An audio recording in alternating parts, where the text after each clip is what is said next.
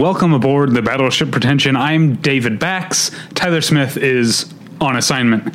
And uh, before we get to the episode proper and all the fun, fun stuff we're going to talk about with our fun, fun guest, I want to tell you that this episode is brought to you by White to Play, a new short film from Yona Paley. What do you get when you cross the 1500 year old game of chess with a thrilling fantasy movie? White to Play, well, I think you get the end of uh, the first Harry Potter movie, right? Um, I'm looking at our guest who has uh, decided to really commit to the not not participating until she's introduced. Um, sorry, White to Play is the latest film from writer director Yona Paley. It follows a tournament chess player named Michael who goes face to face with one of the toughest opponents of his career. She and the very game they are playing threaten to bring Michael down to his knees. A game of patience becomes one of dread and terror. We have just two weeks left to raise funds for the film, which will cover costs such as costumes, set design, special effects, and much, much more. Head to battleshippretension.com and click on the White to Play ad on the left hand side to contribute to this unique film. And I also want to tell you about tweakedaudio.com. Tweakedaudio.com is where you go for professional quality earbuds in a variety of stylish styles and colorful colors. They look great, they sound great. And Tyler and I use them each and every day. I don't know if our guest does, uh, but they're, I would highly recommend it. Um, today, I was listening to all sorts of new music. I was listening to the new song from The Strokes. Called At the Door. It's very good. I was listening to the new experimental EP album thing by uh, uh, Diamanda Galás called The Litanies of Satan. That was a fun uh, drive to work with, uh, or, or, or, or, walk to work uh, with her screaming in my ears. Um, I was I listened to the new song from actor Caleb Landry Jones. Oh, I didn't know he was a musician. yeah, he has a new song out. It's uh, it's it's it's weird. I don't know. It's it's okay, but it all sounded great on my tweakedaudio.com earbuds. They're, they're excuse me. They're available in a, uh, at a low, low price at tweakedaudio.com. But if you use the offer code pretension at checkout, you get one third off that low, low price and no shipping charges. So I implore you to go to tweakedaudio.com and use the offer code pretension. All right, let's get into it, shall we? Uh, in record time, I'm going to introduce our guest. She's become our go to uh, uh, film festival wrapper upper uh, with me. So, welcome back to the podcast, Angie Han. Hello, I'm happy to be here. Yes, I am from Mashable, and I'm happy to be here.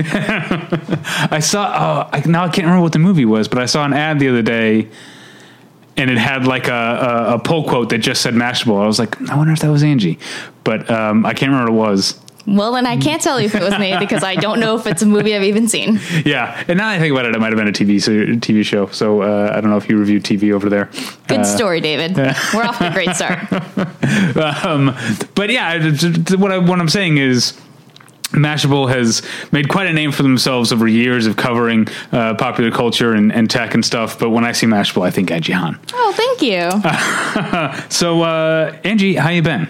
I have been well. How are you been? How uh, are you? How how have you been? I've been very very stressed out, but uh, as I was saying off mic, I'm getting ready to uh, go to Vegas for a long weekend. So uh, I'll I'll be right as rain by next week. Very nice. I'm going to Santa Barbara this weekend, so I'm excited about that. Oh, what are you what are you what are you doing? Just hanging out, getting out of LA and its immediate surrounding areas. Yeah, you're going to do some wine. You drink some wine? It seems like you're not allowed to go there without doing a bunch of wineries. So yes, yeah, that's what you do. Yeah. that's what's that's what's fun about about Santa Barbara. I think. Yeah, I mean it's a um, beach town. There's wine and beer, and apparently just you know a gazillion wineries and breweries and restaurants. So yeah, we go. It, my, is, it my, seems it seems impossible to not have fun. Um, my wife, my lovely wife Natalie, and I, you, you know Natalie, are um, kind of big wine people so we spend a lot of time in, in, in Los Olivos and the Santa Ynez Valley and Los Alamos and Solvang and all that stuff. All right. uh, yeah, which is obviously inland from, from Santa Barbara because I guess we're not beach people. I know I never thought about that. I guess we're uh, uh, I don't know. We've been to the beach. Okay. All right. Um, Angie, what are we here to do today? We are here to talk about I don't even know how many a lot of Sundance movies that we saw. Yes, we'll be talking. We'll be wrapping up everything worth talking about uh, at uh, at Sundance 2020. Although even that's not really true because you ever do you ever have this thing that happens because so many movies premiere at Sun, Sundance. I mean specifically like premiere meaning like as opposed to TIFF, which last time you were on, we were wrapping up TIFF 2019. Um, I always talk too fast when Tyler's not here. I feel like Tyler slows me down.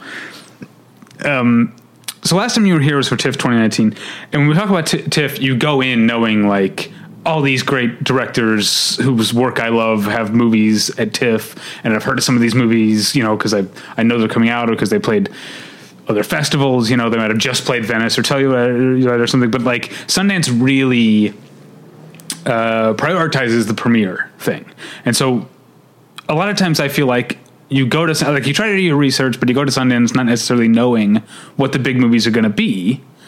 And also, the other thing that happens is that movies end up coming out across the year that you're like, wait, that premiered at Sundance? Yeah. Like I wasn't even there, and like didn't is there was something like Clemency or something like premiered at Sundance last year? I can't. That might not be the movie I'm thinking of, but something like that where it was like it wasn't on my radar at all, Right. And ends up being like a sort of big deal movie by the end of the year. So when I say we're going to talk about everything worth talking about at Sundance, I'm being tongue tongue in cheek because we don't even like. Sundance is I feel like it takes a year or two to look back at a, a festival and be like, oh, that was a good year. Yeah. You know, especially the past couple years because my my first two years, which I think were also your first two years. I think so. You had Manchester by the Sea the first year, and you had Call Me by Your Name the second year. Right. And um, I feel like everyone kind of left knowing like, oh, those are the big movies. And I don't know that there's been a Sundance movie like that since Call Me by Your Name. I'm not sure, but I will say, I mean, the other thing is that at Sun, like nobody knows what the big movies will be out of there. There are also things at Sundance that seem like they're going to be huge and then turn out not to be, as we see every year when Right. there's like some sort of record deal made for a movie and then it actually comes out and then all the headlines are about how Yes. the studio overpaid for it. So that that's become a really common Sundance storyline. So I guess what I'm saying is let yourself off the hook. No one knows what the what the, all the movies worth seeing But- are at Sundance, which is kind of the joy and the terror of it. and I don't follow that sort of the the acquisitions part of it that that much. I imagine you have to a little bit uh, uh, for much. work now.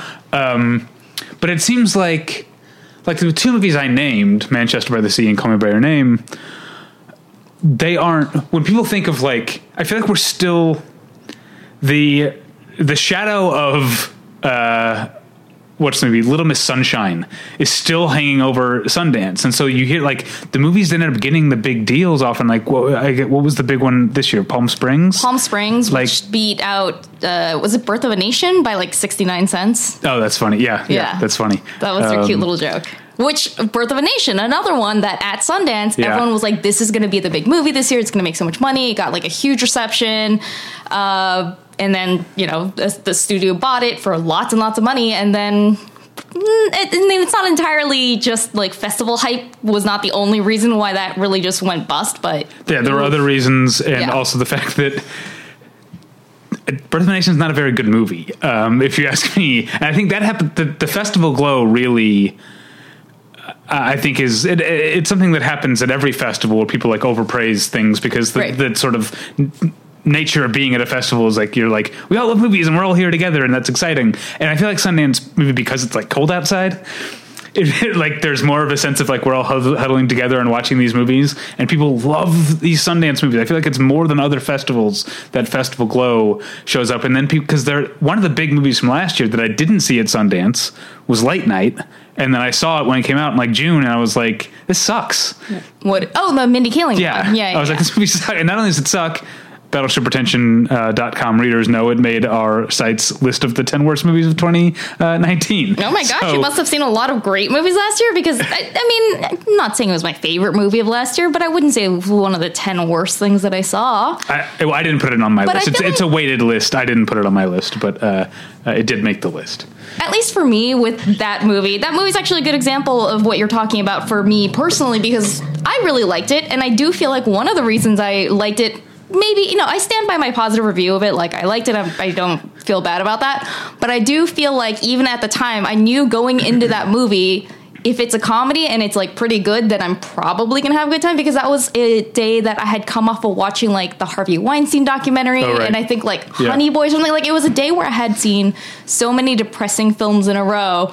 And I feel like film festivals kind of do that to you where the way that you're watching them is different just by virtue of the fact that you're watching like two or three or four or five in one day. And, you know, there's also the fact that you don't really know what to expect, which I think kind of uh, contributes to that Sundance bubble. Yeah, yeah. Because uh, because a lot of the time you don't really know what to expect of the movie you're watching. Like if you're taken by surprise, that will change your reaction to it. Whereas then by the time it comes out later in the year, the audiences who are seeing late night when it actually comes out have had a certain set of expectations instilled Sure. to, into them by like the hype and you know kind of like the the general murmur that's been going on around it. So uh, I feel like I feel like that all this stuff is kind of kind of why Sundance seems to be maybe a, an even worse offender than other film festivals Yeah. in terms of there being that bubble. But I find because I get so in my head about this that I almost do the opposite. Where some like you mentioned uh, Honey Boy, and that's what made me think of this. Is last year I saw Honey Boy and I was like,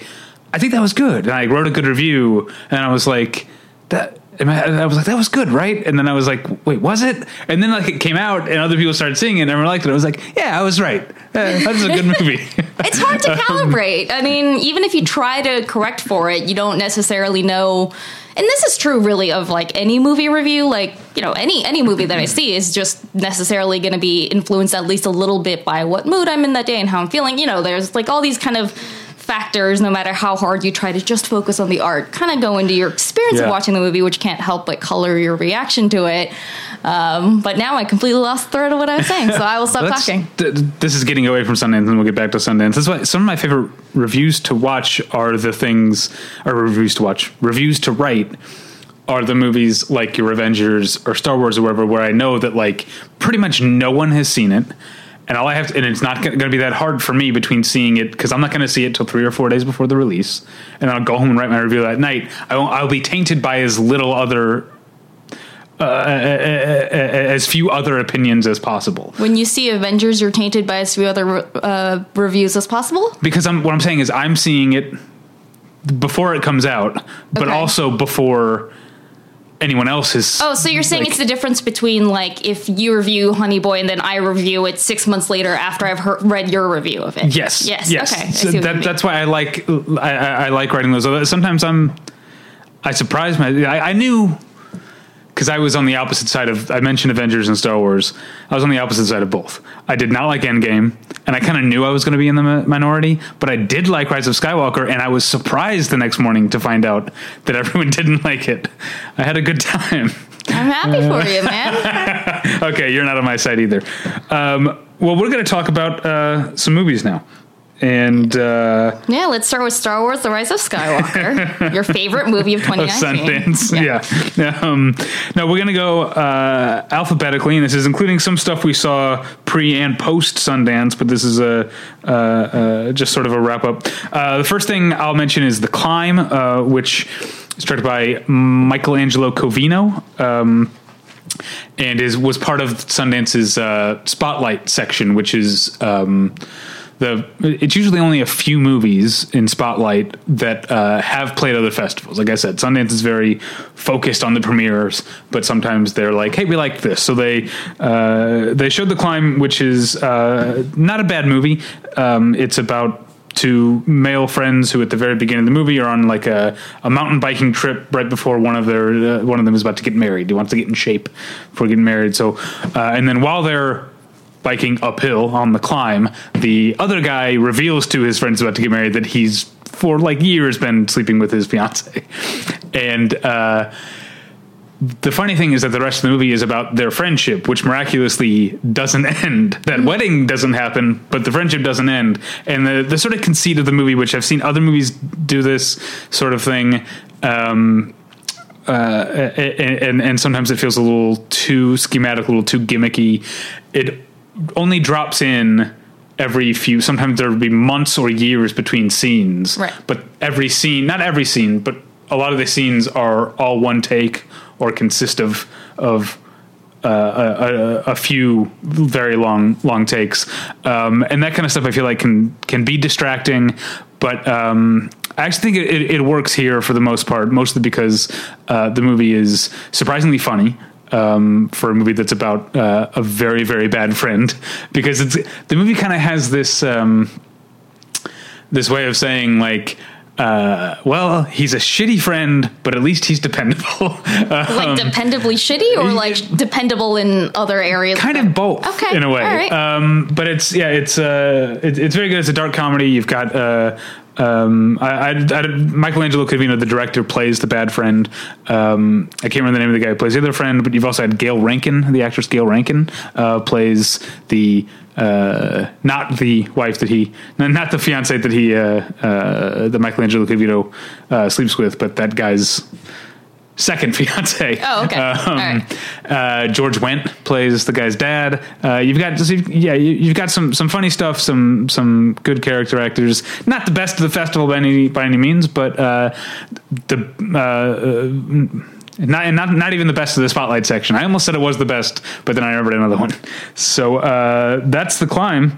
I think you're up next with coded bias. Yes. Uh, so this is a documentary about bias in algorithms and the effect that it has on society when we kind of assume that algorithms are neutral, which is something that I think you know there have been lots of articles and you know things about this. Like it's people have been thinking about it a lot, but I found it to be really informative and interesting. One of the interesting approaches that the director Shalini Kantayya takes is that most of the experts that she speaks with are uh, women and often women of color, which kind of I think gives it a little bit of a different perspective than a lot of stories that we hear about the tech industry.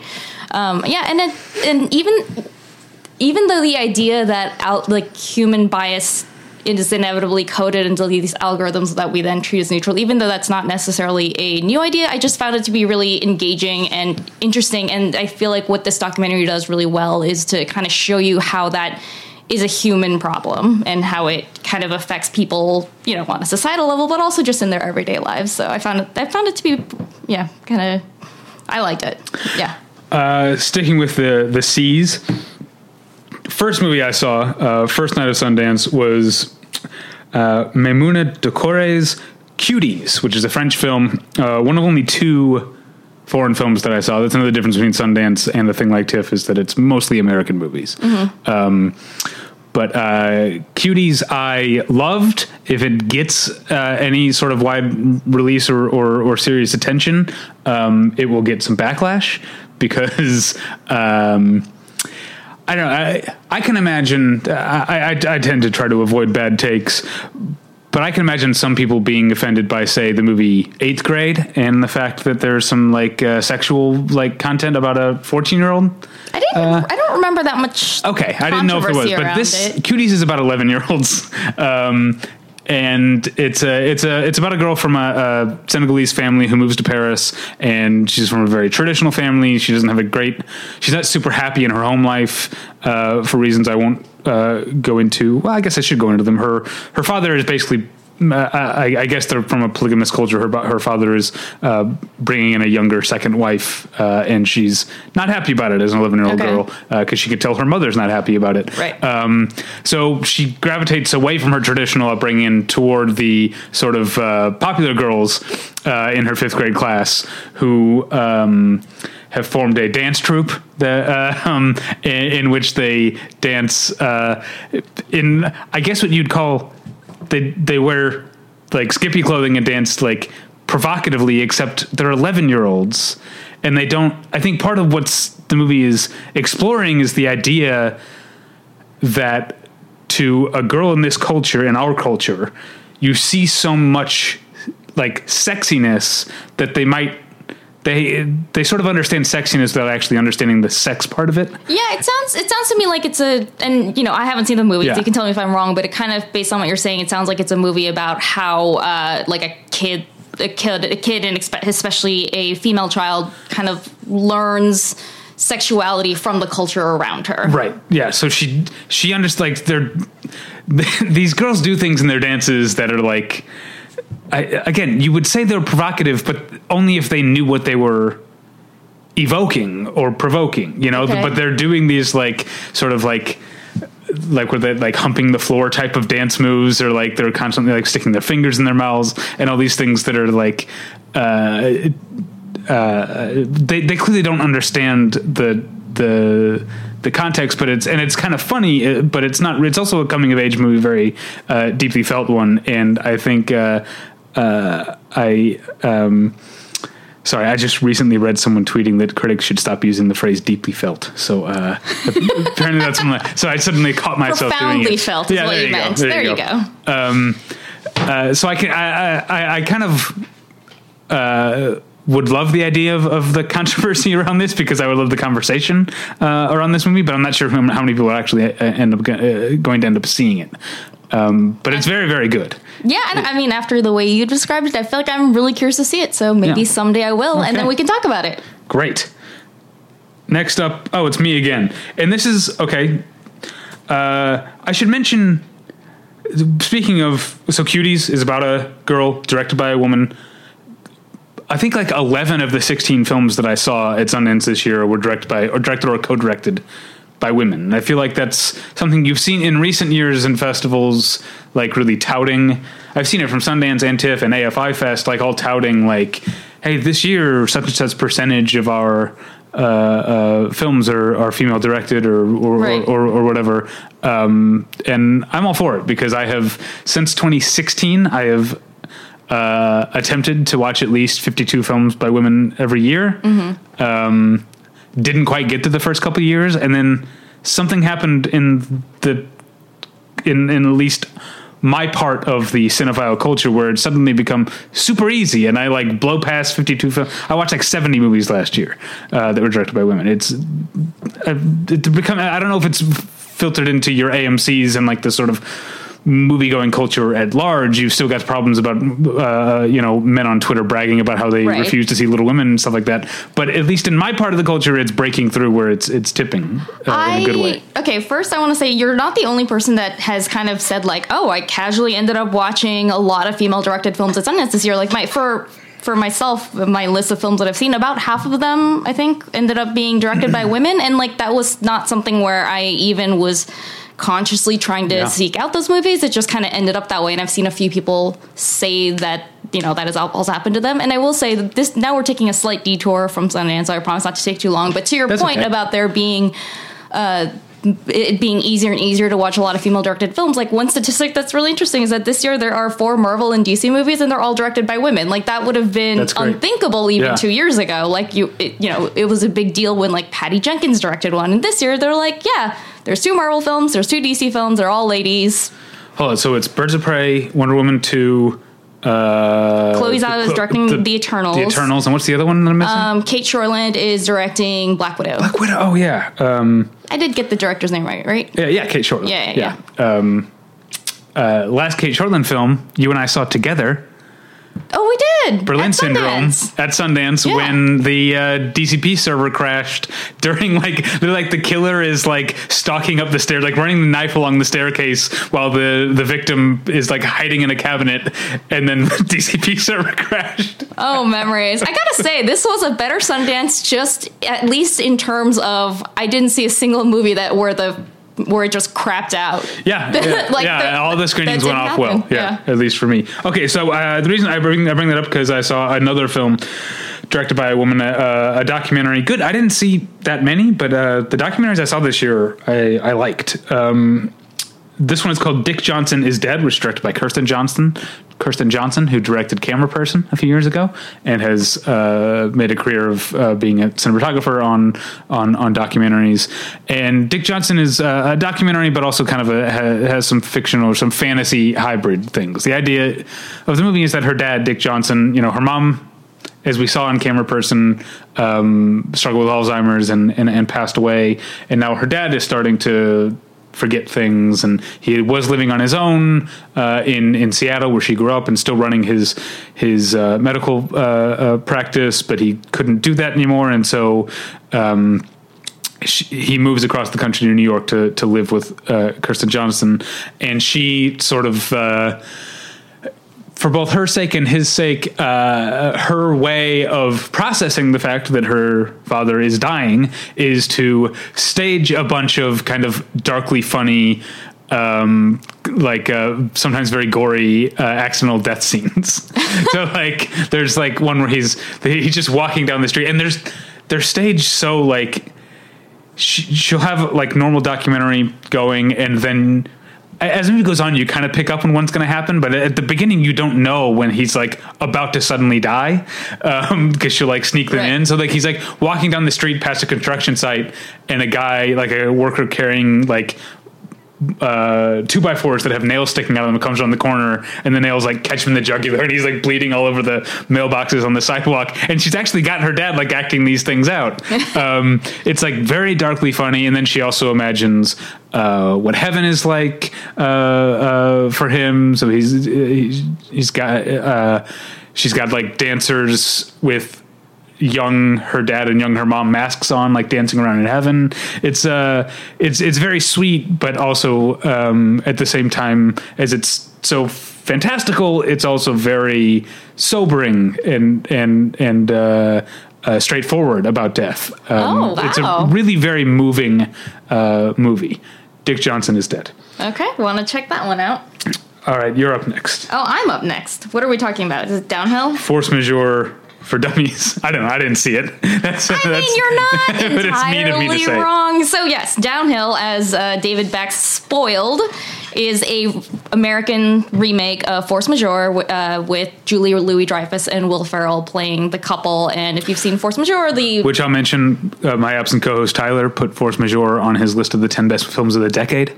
I, I, I really love that movie. Yeah. and the premise is, I mean, I can give away what the Yeah, premise is, yeah, right? Yeah. so. So the premise is that this this couple and their kids are on a ski trip, and then something that they think is going to be catastrophic happens, and then it doesn't quite happen. But one of the but Will Ferrell's character, the dad, reacts in such a way that just creates this kind of really awkward tension with the rest of the family, and that's kind of the premise of it. And it basically is. It's not force majeure for dummies because I mean, it's not like force majeure was like super advanced and you had to be super brilliant to understand it, and so it's.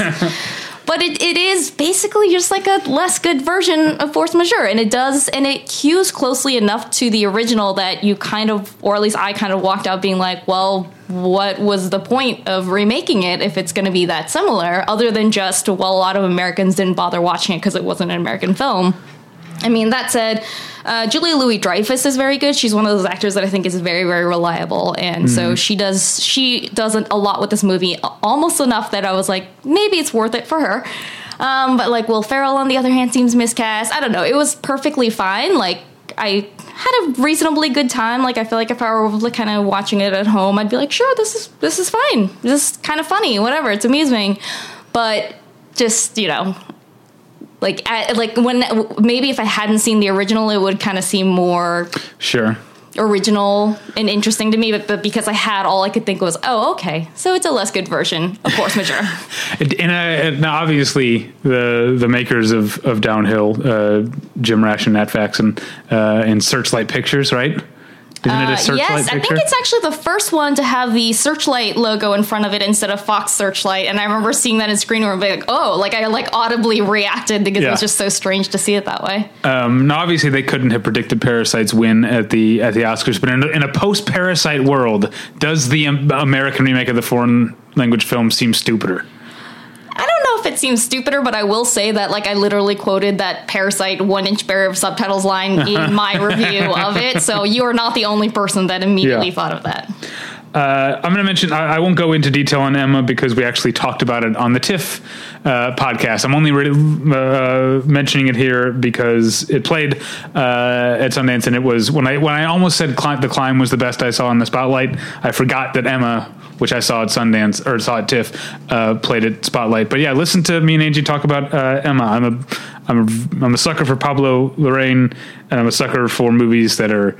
I'm, I don't, this is going to be weird. Like sad sex movies, like movies that have a lot of sex in them but aren't sexy. Like it's a Emma's a movie about depression, uh-huh. and it's about a character who like sort of treats you know self medicates by having a lot of sex with different people, and so it's a. Uh, uh, for some reason, I find that very up my alley. Okay, All right, you do you. all right, you're up. You're up again. Okay, so the movie I'm going to talk about is Feels Good Man, which is another Is documentary. a superhero movie? It is not. Oh. It's another documentary. I actually ended up seeing a lot more documentaries than usual this year, which was unusual and fun. And this one is about Pepe the Frog. Yeah. Oh, like the, okay. So it's Yeah, a, yeah, yeah. So the feels good man. I did not know this until I saw this. Is just like like that. The most famous image of him is from like a comic strip where he says "feels good man," and Oh, okay. so that's why it's called that. Um, but it's about it's about him.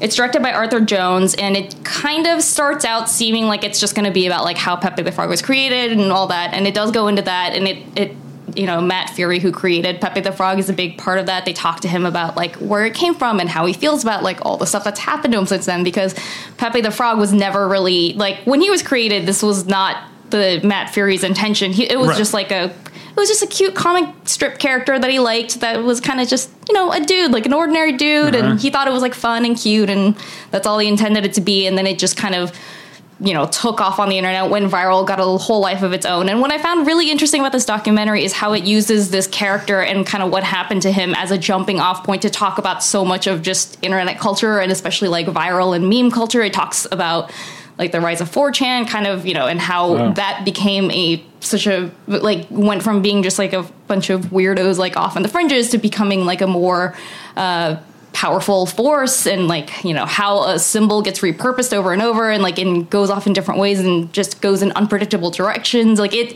it ends up being about so much and the fact that it while you're watching it it's very like easy to understand everything that's going on. I think is even just that as a credit to uh, the director kind of being able to put this all together really neatly. And yeah it's just i just found it to be really interesting. Like it's i don't know like these are topics that i kind of find interesting in general. So maybe if you don't i don't know if you Yeah. would but It yeah sounds I like it could was be really infuriating too. infuriating in what sense like Just all the 4chan and alt right uh, type of stuff. yeah i mean they interview a guy from 4chan they interview a guy that like was uh, like part of the trump campaign so like yeah there if you're like if, if that kind of thing makes your blood boil then for sure there are But- parts where you'll just be like oh screw these people Does the movie include the footage of Richard Spencer getting socked in the mouth? i don't Do you ever? He was talking about Pepe the Frog at that Actually, I think it might. At the moment he gets punched in the mouth. I saw this a few weeks ago now, so I can't say for sure, but I think that I think that it might. Which, by the way, that happened while we were at Sundance 2017. Oh, so we missed the actually we missed actually the biggest movie of that winter, which was that video which went around. yeah, oh yeah. No, I watched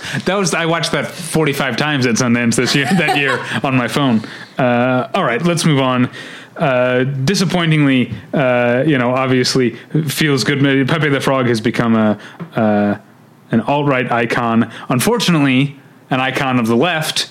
Once again, has a terrible movie made about her. I was Just wondering like- what the segue was Yeah, there. just All like right. what was last year, two years ago, we had two bad Ruth Bader Ginsburg movies. This year, we are getting a pretty much terrible Gloria Steinem movie called The Glorias, directed by Julie Taymor, um, in which uh, it's called The Glorias because uh, uh, there are four different actresses, two children, and then Alicia Vikander and Julianne Moore, who play her at, at, at different ages, and the sort of bookmarks of the movie, the chapter stops or whatever, it cuts to this footage of the four of them and sometimes other women and sometimes not on a bus. We don't they're on the way to a march or whatever, and they're talking about um their life and, and how they changed over time. Um, and that stuff actually is, uh, uh, it's the most Julie Taymor because it's the most fantastical uh, stuff. And it's some of the better stuff in the movie. The idea of talking to like um, the, you know, teenage Gloria Steinem talking about how like, uh, well, at my age, I always thought that I would grow up to marry and have children, you know, and, and then Julianne Moore, who, uh, you know, Gloria Steinem did eventually marry, uh, but never had any children. And so talking about how, looking at how uh, your your your desires and your goals and your ambitions change over time. As someone who, when I was a teenager, assumed that I wanted kids when I grew up, and now here I am at 37 years old, and it hasn't kicked in. I have no desire to have children, and it's uh, neither does my wife, so I don't think it's going to happen. Um, that stuff's interesting. The problem is that that's not the bulk of the movie. Oh. The bulk of the movie is just the most pandering, superficial catchphrase spouting ridiculous just sort of parade of like and then she met Dolores Huerta and then she like it's just like this sort of like Is it one of those biopics that feels like you're just reading a Wikipedia page? but no because the Wikipedia page at least attempts some level of non-bias like that Okay. those are boring this is a hagiography. It's Uh-huh, it's it's just every moment of like, look how great she was. Oh, look at this one. And of course, the Sundance crowd, being the Sundance crowd, applauded throughout the movie, constantly applauding, standing ovation at the end because uh, I guess they like being pandered to uh, some of these people. But um, I, I don't need. I already know that as a liberal, I'm right. Um, that's kind of tongue in cheek because that's kind of a parody of uh, the problem with liberals is they all uh, uh, condescend. We all condescend, I should say. But I'm ar- I feel that I'm right about the things that that I agree with Gloria Steinem on uh, uh, about equality and about the woman's right to choose and uh, and and and all these things. And I don't need a two hour and fifteen minute movie to reassure me that I'm right, and that's all it's there to do. Uh, is is to allow people who already agree with Gloria Steinem to pat themselves on the back. Well, maybe this year's other Gloria Steinem project will be better. What's the other one? Uh, it's actually a TV show. It's called Mrs. America, I believe. Yeah, and Oh. uh, it's actually about Cate Blanchett plays Phyllis Schlafly, Okay, and Rose Byrne plays Gloria Steinem. So okay. yeah, That sounds very interesting. Yeah, that's interesting. We're getting two uh, a Gloria Steinem movie and a Gloria Steinem TV show. Yeah, Although we I think this one she's a supporting character, but Oh, okay. yeah. Because aren't we also getting this year an Aretha Franklin movie and an Aretha Franklin TV show? Are we? There's Respect is the movie, Right. and then isn't there the National Geographic like they do those Genius miniseries? I have no idea. Aren't they doing an Aretha, Franklin one? I, I, I believe you. I don't know. Um, that's interesting.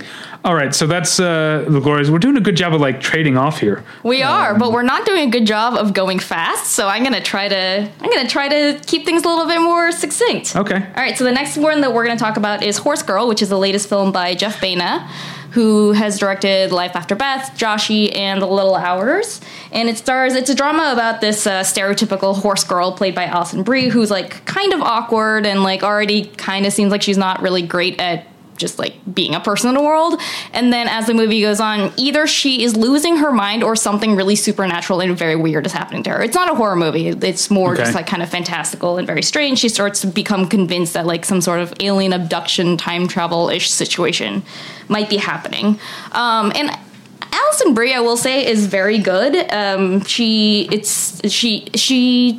I think she said that she was inspired by like a history of mental illness in her own family or something like that. So, and she's very good. She's very good. She brings a lot of sensitivity to the role. But at the, and I was not like bored or like oh I hate this or anything, which I felt that way during the little hours. So already that's an improvement. However, like at the end of it, I was kind of like okay, like I feel like sure that was that was fine, but I don't really understand what the point was. So it's not bad, but I would say not my favorite either.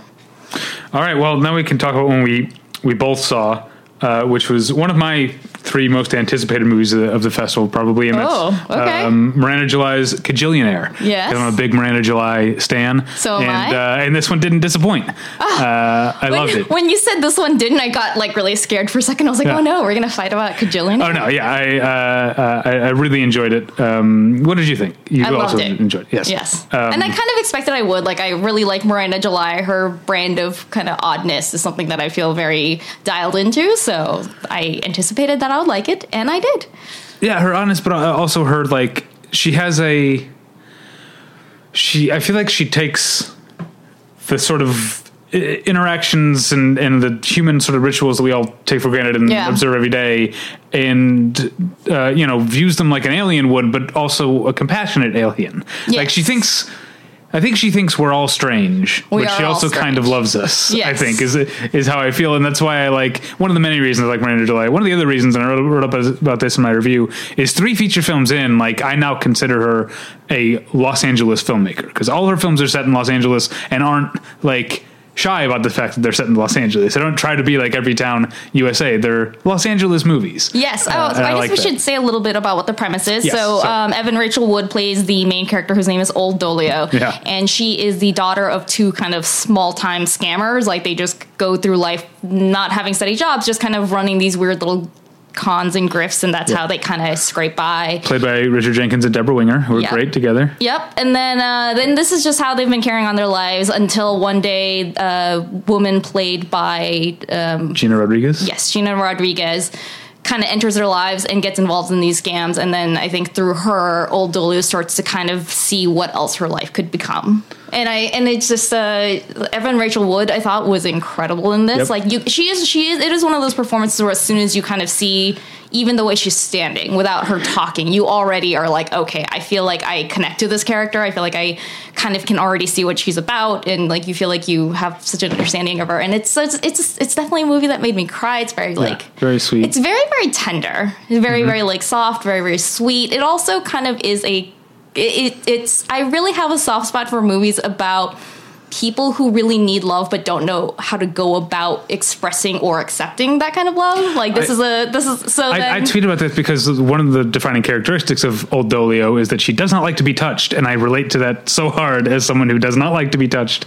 Um, Right. Uh, by you know, uh, my wife is the, exa- the maybe the one uh, exception to that rule. and she's looking for that one exception because Um, yeah, like, she doesn't like to be touched, but you it's clear that she has this like really like you know deep yearning for this kind of human connection, Yeah. and the, the movie is about the process of her kind of figuring out how she might go about getting that. Also, there are a lot of earthquakes. I wanted to bring that up because you mentioned that it's an LA set film, and Yeah. yes, it, they talk about earthquakes constantly, which we also do in LA. Yes, uh, and then uh, last thing, I won't I won't spoil anything. The ex when we finally get the explanation for why her name is Old Dolio, which is like three quarters of the way into the movie, Right. I laughed so hard.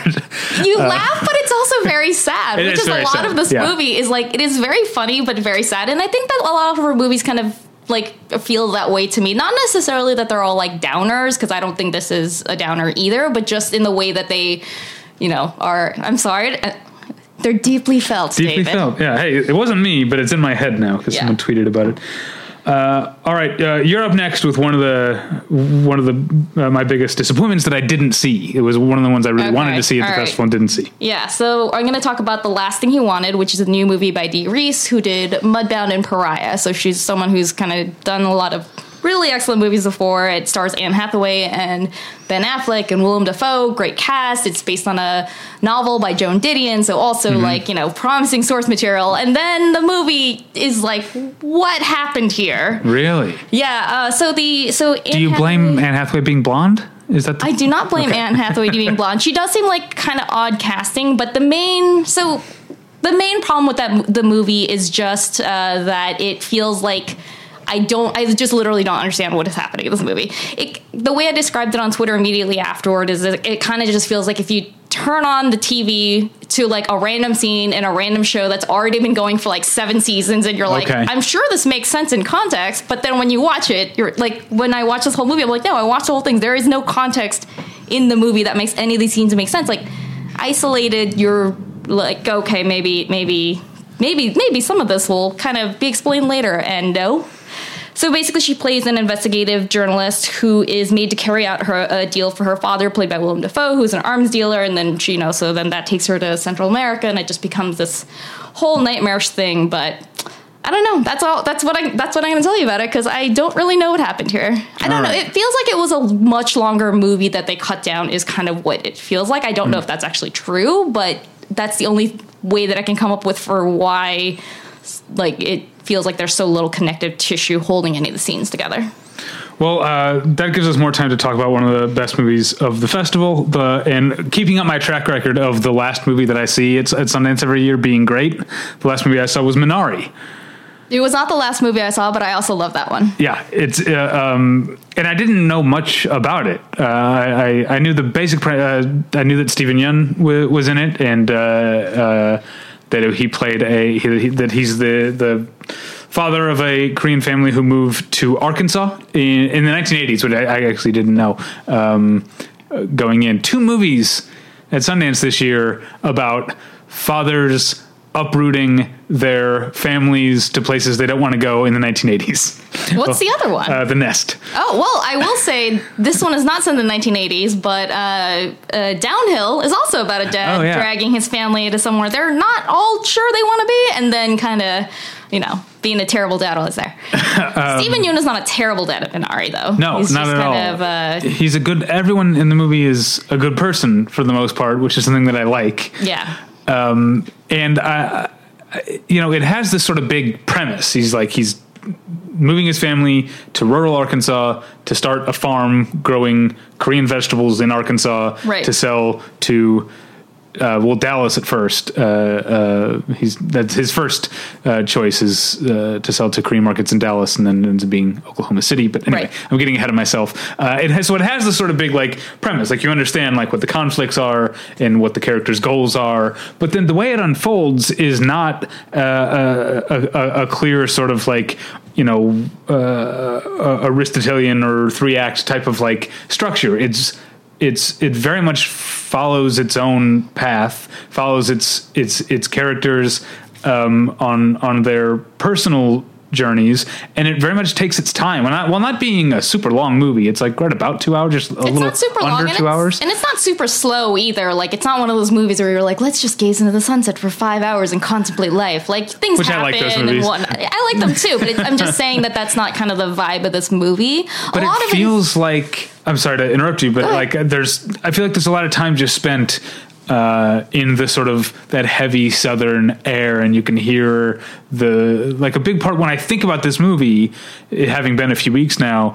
Uh, having since seen it, the first thing I think of is the sound of like like crickets and and like Yeah. the, the the the sounds outside in their Yeah. quiet town. yeah. Sorry, I interrupted you. I don't know. I was just I I really like this movie. It's a movie that is it like there are parts of it that almost feel like a comedy because like their grandma comes to live with them and there's lots of like cute you know like misunderstandings or just cute grandma grandkid stuff. Like there's you know it's also drama. I, I think it just feels very lifelike and actually for me personally one of the reasons it feels very lifelike is because I was a Korean American you know I was I was the child of Korean immigrants growing up in the 1980s Right. and uh, you know my we did not live in like rural midwest or anything like that. We lived in la but i think but one of the things that that really stood out to me as just someone who happened to have that background was the language in it is very very correct by which i mean like when i usually watch korean movies i have to understand subtitles because like i my understanding of korean is not very good and very limited to a very specific kind of like the kind of conversations that you would have with your parents when you're a kid when i watched Oh, right. Minari, I was like, oh, I don't need subtitles for the first time I've ever seen a Korean movie because they are using exactly the kind of language that I learned because this kid is like around my age at around the time period where like I would have also been learning this language. I don't know. That's kind of just a random personal anecdote, but to me that does speak to how uh well steeped it is in this very, very, very specific culture and this time, and this place, and th- these specific characters. Uh, I, I, just thought that that that that like that realizing that made me realize like oh, there's a level of detail here that I really, really admire. There's also uh, a, um, I I can't speak too deeply about this because I'm not a, a religious person, but there's a very religious aspect to the movie. Not that I don't know that the movie itself is religious, but so so much of it seems to be about the characters' relationship to to God. Because yeah, and the, not in a way that is kind of didactic or you know or like kind of building it up or tearing it down too much. It's just kind of a part of their lives. yeah, it- well, you've got so Steven Yeun's character doesn't pray at all. He seems to be non-religious. Yeah, but the mother and the children pray, you know, before bed. They have a very sort of like uh, uh, not rigid, but they have like this is the time and place to pray. And weirdly, that time and place is not church. They go, they view church more as a as a as a social opportunity, an opportunity to uh, make friends in town. Do you know what I mean? Yeah, I think that's pretty common for you know, like I think that's a big function of church for a lot of people. Yeah, that makes sense. Yeah. Uh, but then you've got Will Patton, the actor Will Patton, uh, plays uh, a neighbor who ends up helping Steven Yeun's character on his farm, and he's someone who also doesn't go to church, but constantly talks to God and Jesus throughout the entire movie. Uh, and I feel like you're seeing all these different sort of forms of like relationships with with with God in the natural world, Yeah. uh, in, in and outside of the structure in which we usually see them. I don't have enough insight to really know what to say about it, but it was something that very very much caught my eye about the movie. I mean, I think that's just another one of those kind of very uh, empathetic details that makes it work. And then I, I don't know, just I guess I guess partly because it was it reflected certain aspects of my own experience very well. One thing I Sure. appreciate about it is that it kind of is a story about about you know it's about immigrants in America, but it feels like it's coming very. It doesn't treat them like they're kind of outsiders or like it's not like a really a fish out of water type story. It's not about a culture clash. It's just it just it just kind of takes for granted that these are these people in these lives, and I really appreciate that angle of it as well. Yeah, I guess. Uh, sorry, we, we should we should keep going. But yeah, the Oh, yes, uh, let's, uh, the but the the I feel like they don't. they they get sort of treated as outsiders and uh, a little bit when they first go into town, but there's also not the. I, I was braced for like the horribly racist thing to happen to them, and that never happens. But they're all, they also are all like the the even the friend the boy makes like still thinks uh, is, still thinks that the uh, the Korean kid is weird. I mean, I guess I meant more that like the perspective feels very steeped in like these people's point of view, as opposed to like the film treating them like, oh, this is going to be a movie about I- outsiders and immigration and culture clash. Like Yeah. it's a movie just about these people, and they happen to be immigrants into not fit in in some ways, but they do fit in in other ways, and it's just kind of about that. Anyway, sorry, right. that went really long. but it's one of the best. All right, uh, we, don't- we you know we don't have to talk about Miss Americana almost at all because it's already out and people have seen it. But yes, uh, but I will say it's I liked a good it. movie. I'm wearing a Taylor Swift shirt right now, Oh, cool. actually. Yeah. Uh, well, yeah, I'm a I'm a fan of Taylor Swift, and uh, I was a fan of this movie. I think um, the if you haven't seen it yet, the through line is sort of her political awakening. All right, quit rushing me. Um, uh, uh, but I would say the some of the most insightful stuff is just seeing her at work. Yeah, it's Uh, really uh, interesting about her job and her celebrity and her Yeah. self image as relates to those things. All right, so next up is uh, ne- my, my next two are my favorite movies. Oh God, you get to rest for a little bit, huh? Yeah, Um, I sure do. You don't. Go on. All right, so my next two are my f- two favorite movies of the festival. The first one, uh, Eliza Hittman's Never, Rarely, Sometimes, Always, which is uh, Eliza Hittman made uh, Beach Rats a, a couple years back, which got a lot of attention. I didn't uh, love it, but I did think it was it was uh, beautifully shot, and this one is very much the the the same. But um, it's a movie uh, about uh, uh, takes place in the present day, and a, a teenage girl in small town Pennsylvania gets pregnant, and she and her cousin decide to because they can't get.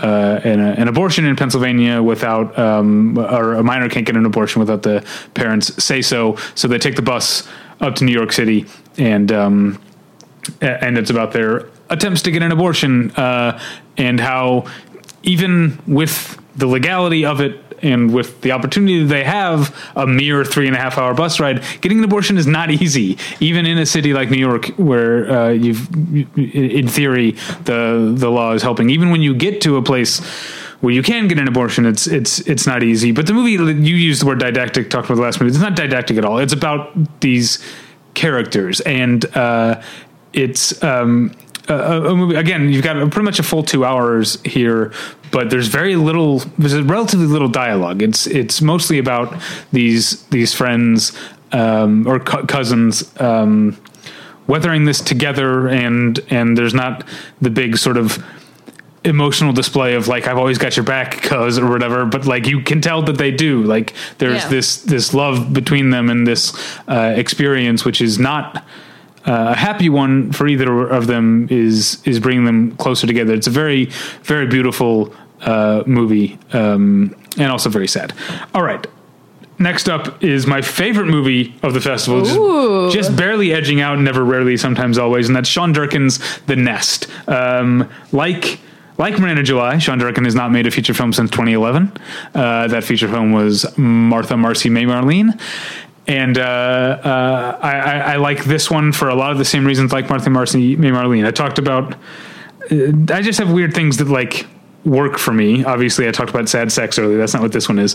Uh, movies that aren't really horror movies but employ horror tactics. Okay. And I feel like Martha Marcy May Marlene had a lot Yeah, of that yeah, horror type sure. tension.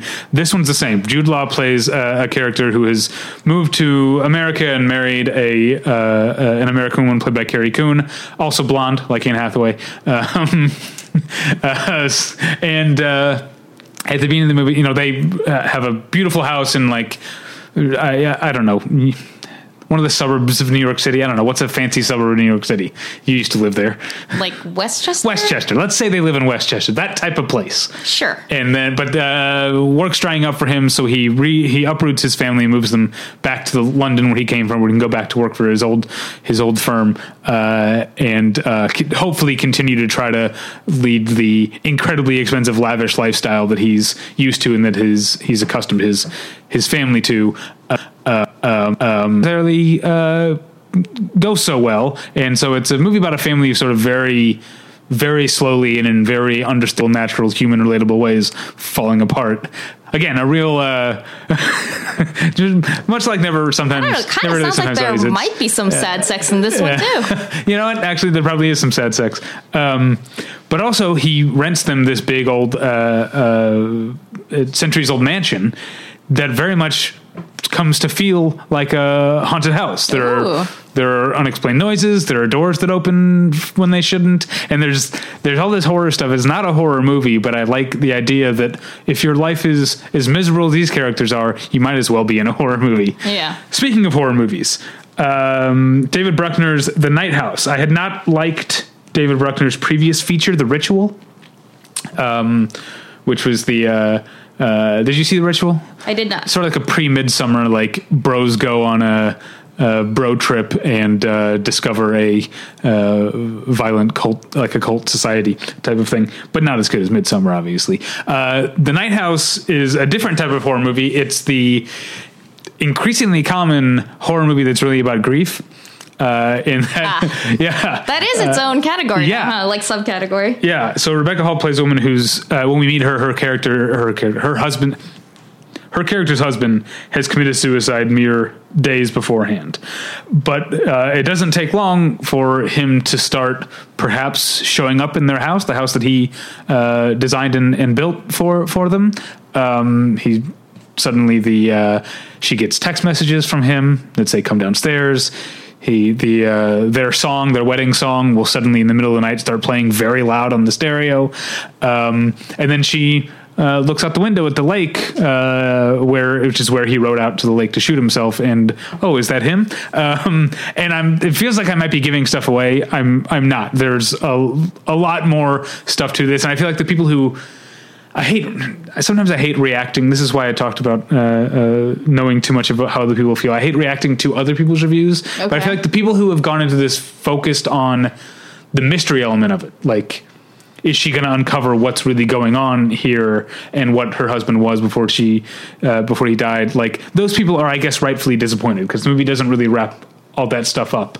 But I don't think it needs to. It's about what this woman personally and emotionally goes through, and it's also about the fact that it's fucking scary, Angie, and it does something that only that uh, it really works for me in terms of horror because I love being scared and something that is I think difficult for even good horror movie, horror movie directors to do sometimes is to not just have a big scare but to sustain a scare. Oh. And there's there's one of these scenes, these wake up in the middle of the night scenes in which for minutes on end scary shit just keeps happening and it doesn't get old.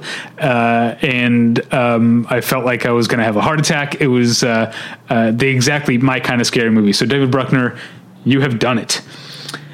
All right, and then uh, well, I guess this movie has a little bit of horror in it too. Uh, I watched a very silly movie, but also a movie that's about the fact that we're uh, as humanity we are on the path to complete annihilation. Oh, fun. Um, it's a movie called Omniboat: A Fast Boat Fantasia, which is a movie that uh, is directed by a whole bunch of different directors. It's an omnibus movie, anthology movie, all centered. Every every one of the short films in the movie.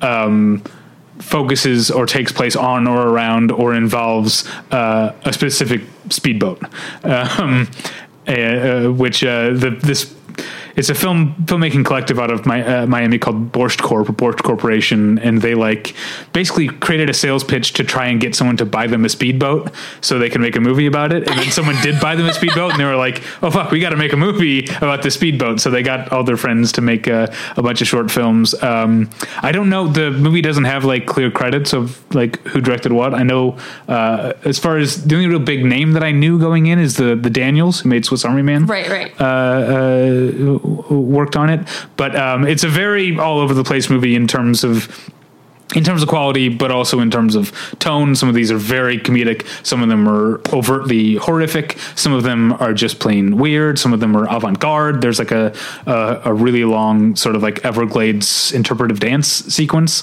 that goes. It's like late in the movie and it goes on for quite a while.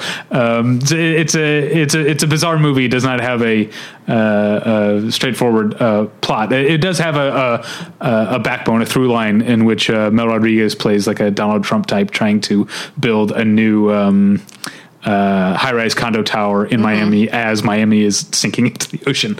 Uh, yeah, uh, Sounds like they got good use out of that boat. Uh, yeah, Money yeah. well spent. And this is definitely, I think like Omniboat would definitely be something like watch it at home, like watch it when you can stream it. Like you don't need to go to the theater to see Omniboat, but you'll have a good time watching it, maybe in chunks or whatever. All it's a fun time. all right. all right. I get to take a bre- breather for a minute here. You do. So I'm going to talk about Palm Springs, which is uh, a movie directed by Max Barbakow and is also kind of a Lonely Island movie. It stars Andy Okay. Samberg and I believe was produced by Andy Samberg and the other two Lonely Island dudes. And it's basically the, Taccone and the other guy, Akiva Schaffer. No. Oh, yes. Akiva. Akiva. Sh- it is yeah, Akiva Schaffer, Yeah, yeah, not okay, Akiva okay. Goldsman. No, no, no. I did Yeah. have a second where I was like, no, that's the other one. Okay, sorry. Anyway, uh, if you guys are listening, I, we're very sorry. Um, so the. Kind of the listening. basic premise of it is basically Groundhog Day as a rom com. So Andy Samberg uh, and Cristin Milioti play the two main uh, love interests, and basically they are stuck in a time loop, and it, it's about that. And I found it to be, it's one where I didn't really know what to expect. Like the program had even hidden the Groundhog Day twist, and then I, Oh, and then okay. by the time I saw it, I'd seen enough people call it that that I knew to expect some kind of time loop thing. Um, but I still wasn't really sure. Like, okay, what does that mean? And uh, it. It, it ended up being really interesting. It ended up being one of the ones that I, ones that I really liked the most at the festival, and one of the movies that when people keep asking me like, what what should I be excited about at a Sundance? Like, it's a movie that I'm very excited for other people to see. Oh, good. And I think it's a it's it's a, it's a rom com, but it seems like one of those rom coms that is for cynics without being too snarky or too saccharine. Uh, because it kind of it, it just it's it's about how this time loop situation creates this feeling for those characters of just like we are stuck here. There's nothing we do that nothing we do matters. Like li- everything is meaningless. Like nothing means anything or is important or whatever. And it's and even though we are not stuck in a time loop, obviously I think it's a feeling that a lot of people have had at some point in their lives, or maybe even go through their lives kind of feeling that. And it's it's about kind of when that is the universe that you are living in, like what what is the point of love? Like what could it even possibly do? So it's, it ends up being about that. It's very funny, not like pop star funny, like it's not that kind of broad humor, but there are a lot of you know, like I laughed quite a bit and then I cried a little bit. Oh. It's also very very sweet. Like I th- I think the ro- romance part of it really works. The leads have really good chemistry. So this is one that I'm really excited about, and I guess other people are too because again, it was a record setting deal Yeah, made at Sundance by this year. 69 cents. Yes, so we'll see. All right, uh, I won't talk much about the Perfect Candidates, new film from Haifaa al-Mansour. It's a Saudi Arabian film uh, about a woman who's a doctor who can't wait to get out of her small town, but then essentially accidentally ends up running for the town council and becomes sort of a voice for not only the positive changes she wants to see, but being like she becomes a symbol for women running for office and looking for power in Saudi Arabia, where uh, that's uh, even harder to do than it is here, I guess. Um, but it's just.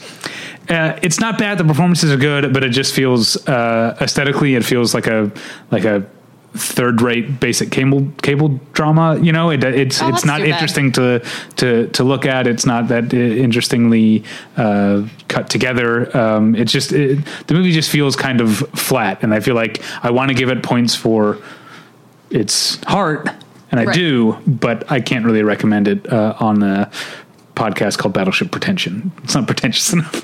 Sorry to hear that. Okay, I have like five in a row, although I think you're going to help me with one of them. yes. So first, we're gonna gonna literally roll up my sleeves, and we're Taylor Swift power sleeves. through these. Yes. So first, uh, we have "Promising Young Woman." That one is one that for a Sundance movie had more hype than usual going into it because they'd already released a trailer. So I think Oh, that was one okay. where, I, at least for me, it was one of the ones where I had a better idea of what to expect. Although it ended up not being quite what I expected in a way that I really appreciated. So it's kind of a rape revenge film. Carey Mulligan is the main character, and she is she has something clearly very bad has happened to her like at some point in the past and it takes a while to kind of piece together what what exactly it was. And then she when you meet her is kind of going around town picking up dudes and then doing and kind of just like scaring them. It's like a it's a it's a whole thing. But it, it's uh it ends up being a movie that is very much just about it's not so much about like her like what happened to her as how it, she reacts and how that has shaped her whole worldview it's very you know it's kind of funny sometimes like it like in a darkly comedic way like uh, you know, a lot of a lot of a lot of dudes that you like are in this movie, and a lot of them play really horrible people. Like um, uh, Sam Richardson from Veep is in it, and Oh. like uh, Bo Burnham, the guy who directed Eighth Grade, is in it. Like, so that part of it is really funny and well observed, but it's also you know, a, it's a little bit not like scary scary it's not a horror movie but there's a little bit of that kind of edginess to it and it's also ends up being really deeply sad in a lot of ways Okay. uh, and it takes some turns that i really did not expect and that took me by surprise and it's one that i don't know how to talk that much about because i don't want to say too much about what happens but i'm very curious to talk to some people once it comes out i think that the reasons i liked it might be some the reason that some people will really dislike it but we'll That's- talk about it later then That sounds like something I'm very excited to see. Do you know when it comes out? Uh, I believe in March, so we don't Okay, have to wait don't have to wait too long. Yeah, right. that's why the trailer came out because it was it's it's coming out pretty soon. So the next thing we're going to talk about is Shirley. Do you want to take this one? Because I Yeah, have a because this was uh, my top three. I mentioned Kajillionaire being one of my top three. The others were Shirley and weirdly Miss Americana because I like Taylor Swift. Uh, were my top three Wow. uh, most anticipated. Not my top three movies of the fest. Top three most anticipated. Um, but Shirley, yeah, also uh, like Kajillionaire, didn't disappoint. Um, uh, it, it's a it's a Elisabeth Moss plays Shirley Jackson, and Right. and uh, um, Michael Stuhlbarg plays her husband Stanley. Do you remember no, we can can't just call him remember. Stanley. It's okay. Hyman?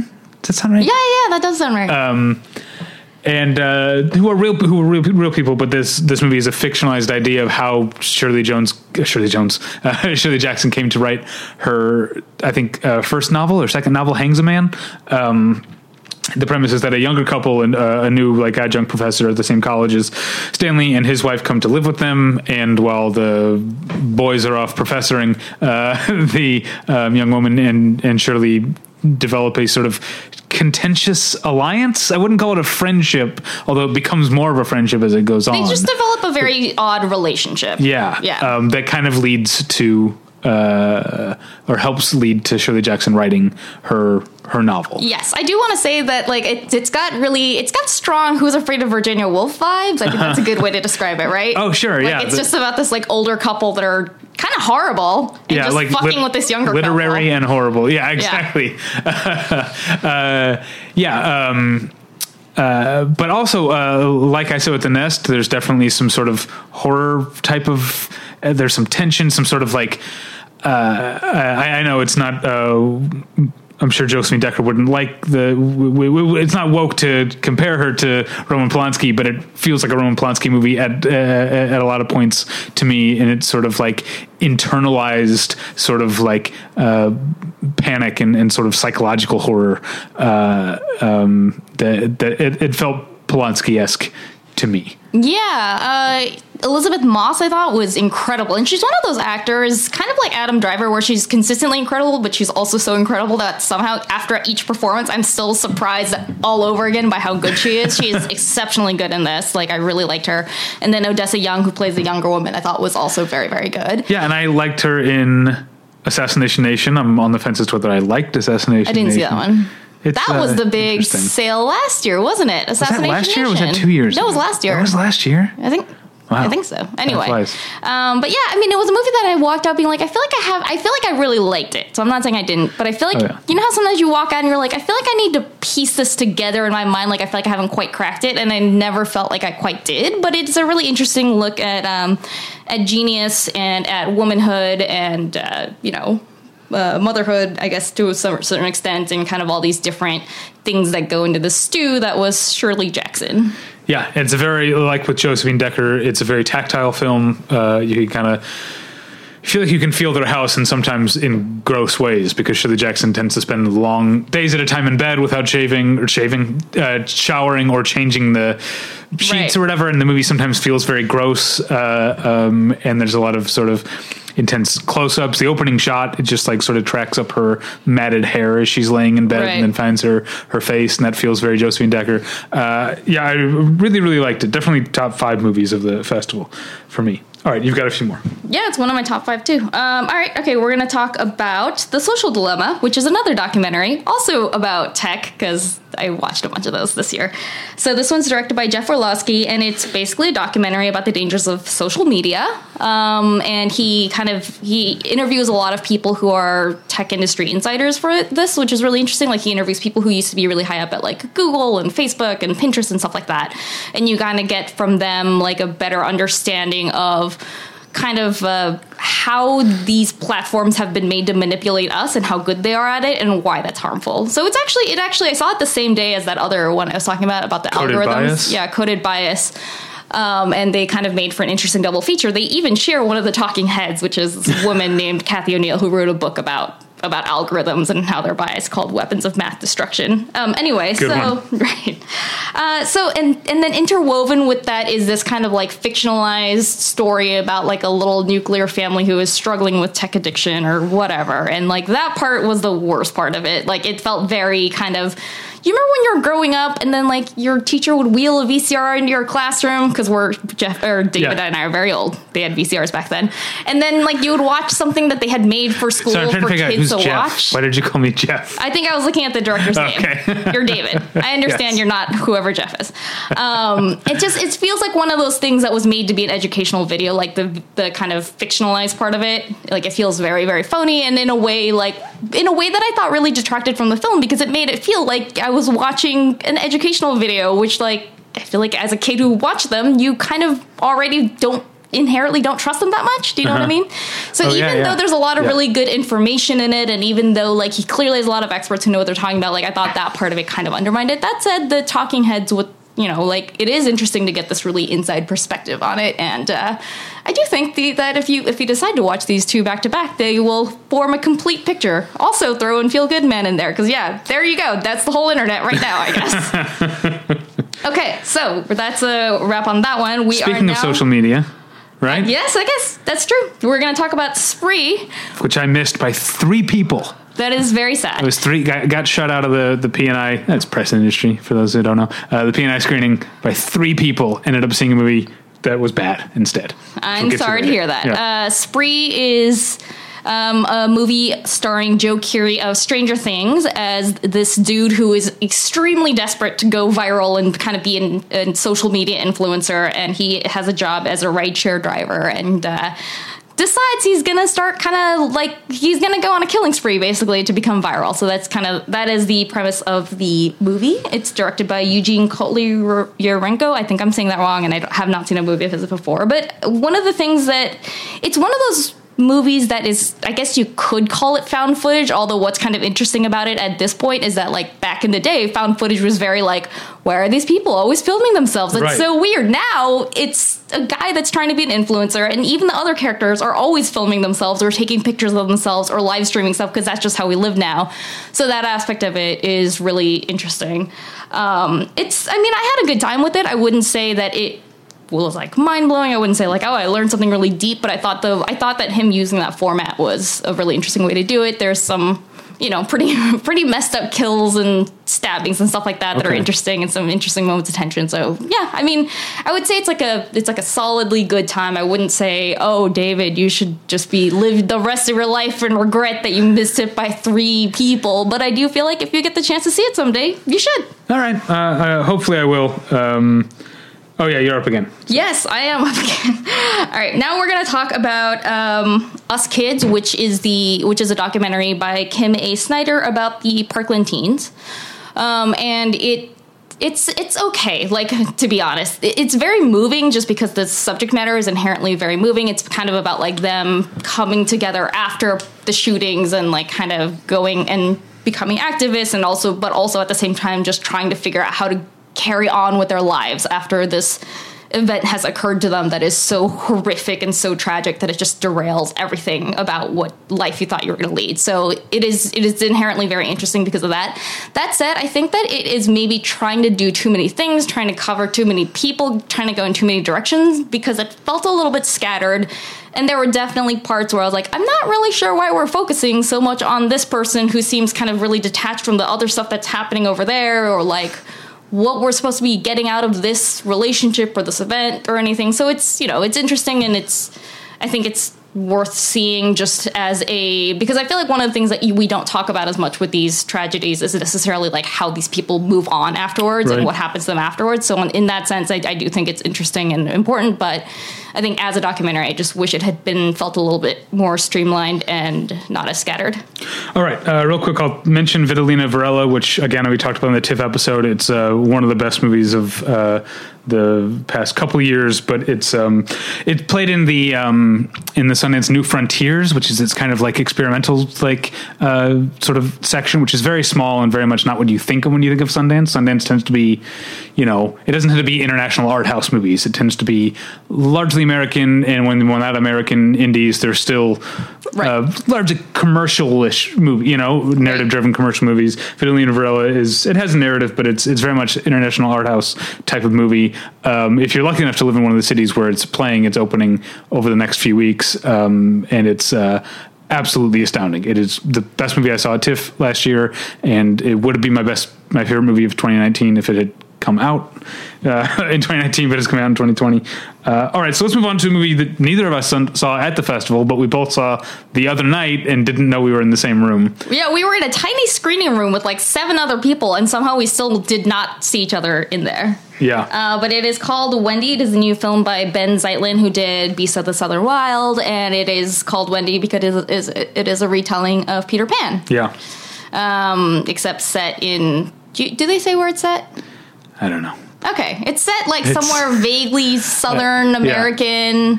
In whatever sort of in- uh, little like romanticization of poverty world that lives in Ben Zeitlin's mind. If you can't tell, I fucking hated it. Probably even worse than I hated Beast of the Southern Wild.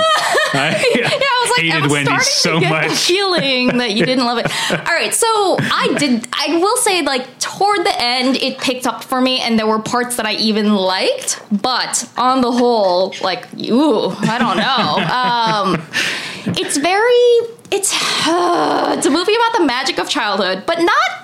But and it's like told from the perspective of a child, Wendy, Mm-hmm. who is like in this what like twelve ish. I'm not good at that. Okay, but she's like a she's know like she's like a she's like not like Between not like, like a four and thirteen, that it's like all Yes, the kind of she's old enough that she. Do, I don't think she's in kindergarten, but she's not like entered adolescence. So Okay. she's like, you know, let's Sure. say she's like 10, 11, 12ish. Anyway, the point is, so it's a it's a point. It's a story about childhood and kind of letting go because that is what Peter Pan is about.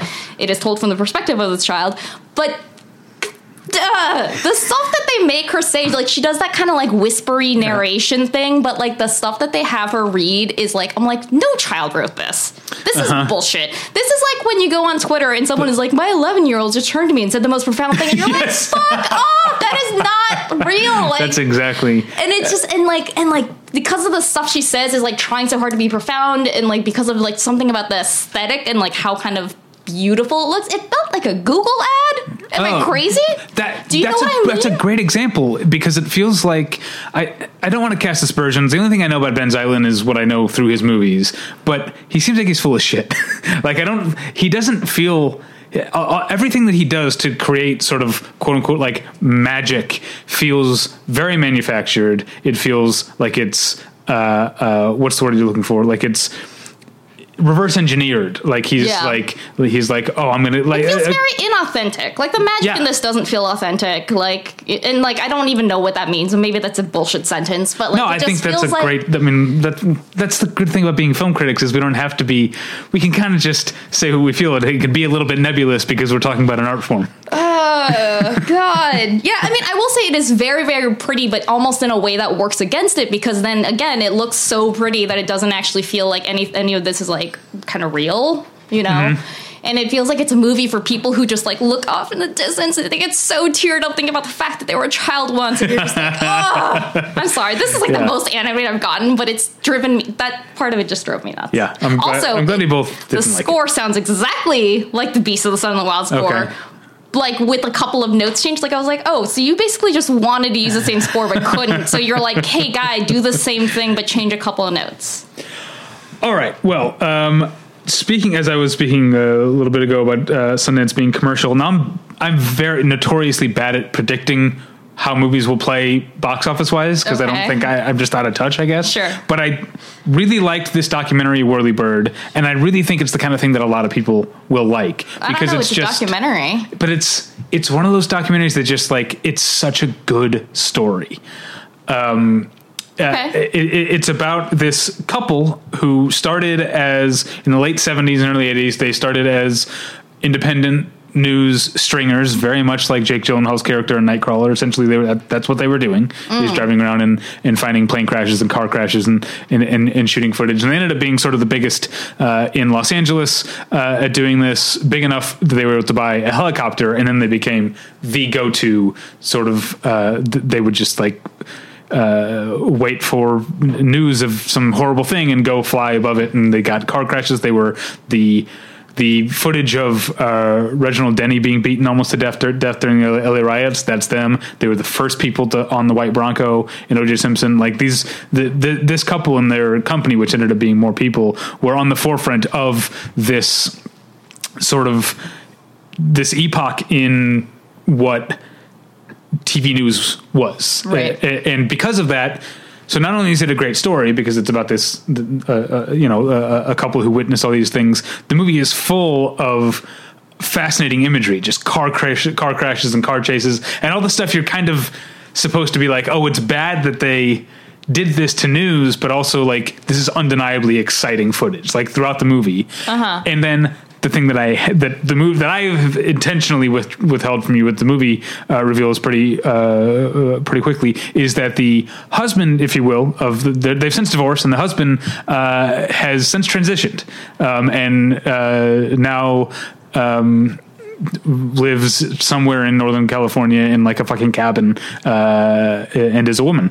Um, and so, you, you've got this great family dynamic and the, the idea of this man, sort of, you know, quote unquote, who's acting in this controlling way about his, toward his company, toward his family. Right. And you see it, you, you see it as like, this seems like, toxic masculinity run amok, but then the movie is also saying, well, maybe this is not toxic masculinity, maybe this is gender dysphoria run amok, and he's he behaves like the, he quote unquote Bob she uh, uh, I think her name is Zoe now um, behaves like this because she's trying to put on some sort of mantle of masculinity or because her life is completely out of her hands and she's trying to have some control over it. It's a really fascinating uh, psychological portrait that doesn't uh, uh, draw easy answers and conclusions. Thank God, because those are the worst kind of documentaries to me. Um,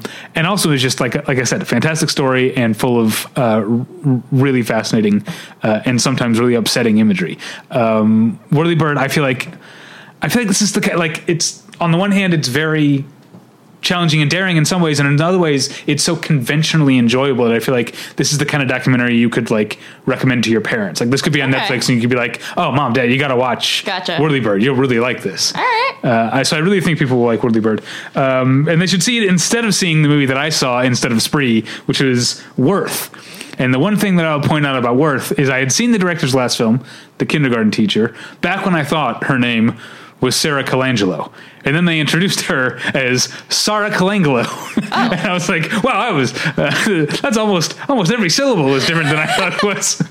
um, but uh, Worth is uh, based on a, a, a true story about the the 9/11 uh, Victims Compensation Fund, in which um, Michael Keaton plays um, uh, Ken Ken Weinberg. I can't remember his name now. Uh, the guy who who oversaw it, the the lawyer who oversaw it, and yeah, plenty of it is very touching, and maybe I got a little hitch in my throat or whatever. But it feels like the movies that do this sort of true story thing correctly, like last year's The Report or Spotlight from what 2015, whatever that was, um, they feel like you're actually following the thread. You're following this thing that's happening moment by moment. That you're keeping up with it. This feels like it. I used the term reverse engineer to talk about Wendy. I, sh- I should have reserved it for this because that's what this feels. You kind you feel like we know where this is going to end up. We we know where we're going. We're going for the big emotional, like everyone uh, agrees at the end type of happy thing, and ev- the whole movie just constantly feels like it's being pulled forward by its obvious ending, and so everything feels uh, fake and, and poorly dramatized. Um, I mean, there's some funny stuff. You got Michael Keaton and, and Amy Ryan, um, and and some other actors. Uh, Gayle Rankin again uh, shows up in this, and then I should have said uh, there's also some very sad stuff. Gayle Rankin's scene is not funny actually. I think of her as a funny actress, but uh, she plays the one of the victims. You know, someone who lost a family member in 9/11 has a uh, re- really a, uh horrifying story. There's there's plenty to pull on your emotional heartstrings, and if that's what you want, have at it. But it feels like a a, a kind of a, a dishonest and not entirely thought through movie. Okay. Finally, we end with another true-ish story, Ye- right? It's it's based on uh, well actually the Yeah. most famous thing about Zola is that it's based on a Twitter thread. Right, which we don't know entirely how much of that Twitter thread is actually true. I think I think that there have there have been articles that came out after where they like interviewed her, they interviewed like the girl that the woman that she was talking about like so there is you you can find out kind of a little bit of like what really happened versus what happened in the Twitter thread and like that the person who posted the thread has always been very like yeah I exaggerated for effect a little bit she's Yeah. not pretending that it's like an extremely factual Yeah. account or anything but anyway and also they changed some names and details again for Zola. Yes. So uh, so yeah, it's based on that Twitter thread that went viral. What was it like two years ago? Four years. It was 2015. Was it that long ago? 20 okay. Yeah, it was a well, while it was ago. a, it was a Twitter thread that went viral a few years ago um, about this woman who who was a stripper and she met this other woman who was also a stripper. Uh, and then they and who like convinced her to go on a road trip down to Florida to kind of you know make some quick money dancing there and then you know it sounded like sure we'll go down there it'll be a couple days it'll be really easy we'll come back up but like it ends up just becoming this road trip from hell Uh-huh. uh, so and that and that thread like really just took off and people were like oh it should be a movie and then lo and behold now it is a movie directed by Janicza Bravo I don't know if I'm saying that correctly I have no idea how to say her first name. Okay, but anyway, so and it stars uh, Taylour Paige as Zola and Riley Keough as in this movie she is called Stephanie and she's the other stripper. Um, Yeah. And uh, it is so it's an adaptation of that. And you've got Colman Domingo as uh, Stephanie's roommate, who turns out to be a pimp. You Yes, see the and story, you've you know. got Nicholas Braun from Succession, who is uh, Stephanie's boyfriend, and he is playing a very. If you have seen him on Succession, he is playing basically what you think would happen if cousin Greg wasn't Zola. um, yeah, but it's uh, it's it's it's. An, it's an inherently interesting story because I mean, there's a reason that Twitter thread went viral. Um, it's also it's also frequently very funny. It's also got like a f- it's one of those it's one of those stories that was fun both in the Twitter thread and in this because you're just like I can't believe this shit is happening. Yeah. So in that sense, it's really fun. One of the things I didn't expect is that I felt like what really appealed to me for the movie more than kind of how I felt about it emotionally was like it, it felt like more of a cerebral movie to me than I necessarily expected when I heard like based on this Twitter thread about this wacky thing that happened Yeah. to this one woman.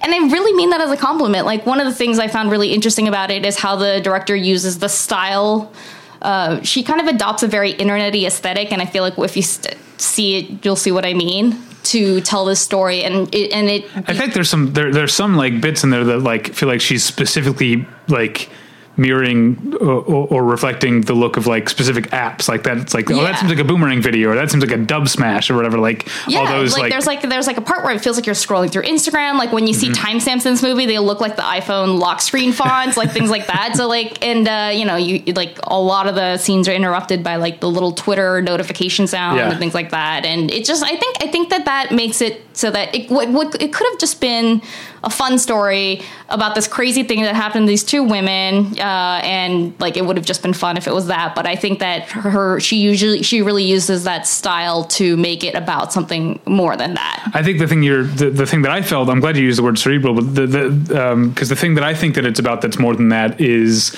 the the way that a generation who has come up with social media experiences things both firsthand and at a remove simultaneously. Yeah. and I feel like that's that's what the movie's doing there by like having crazy things happen and oh my god this is crazy but also like the characters are always commenting on it not in Yeah. like a not in like a sort of 90s post irony type of way like in a way that feels very natural to them as part of the Yeah. uh, as part of the experience of things is to be self-aware uh, about it and to in in a way in your mind almost uh, instinctively repackage it y- y- y- Yes. you know um, yeah I, I, that's what I, I I think that's the cerebral thing for me that that that she was getting at there Yeah, I mean, it's a story about like what happens, but it's also a story about how this main character Zola kind of processes and repackages what happens, and kind of how she owns that story and stuff like that. And they really make that point later on when you start to see the story from someone else's perspective for a bit, Yeah. and things like that. So I thought that that ended up being it ended up being really interesting. Yeah. It also Riley Keough uh, is always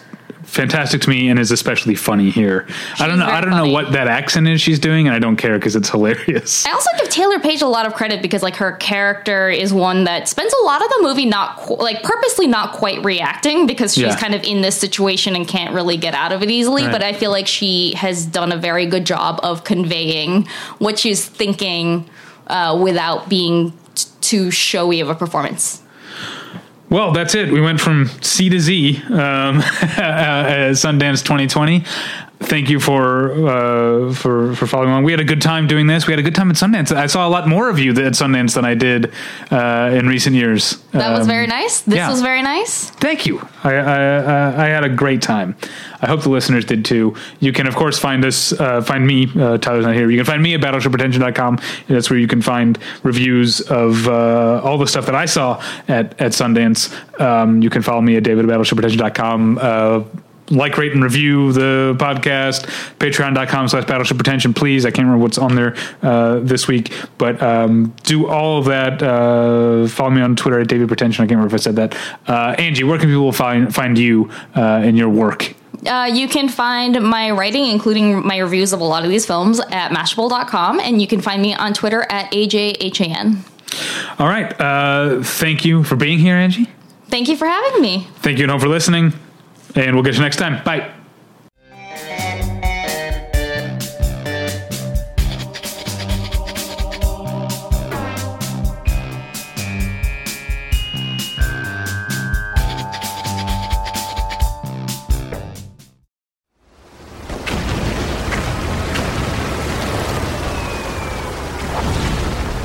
This program is a proud member of the Battleship Pretension Fleet.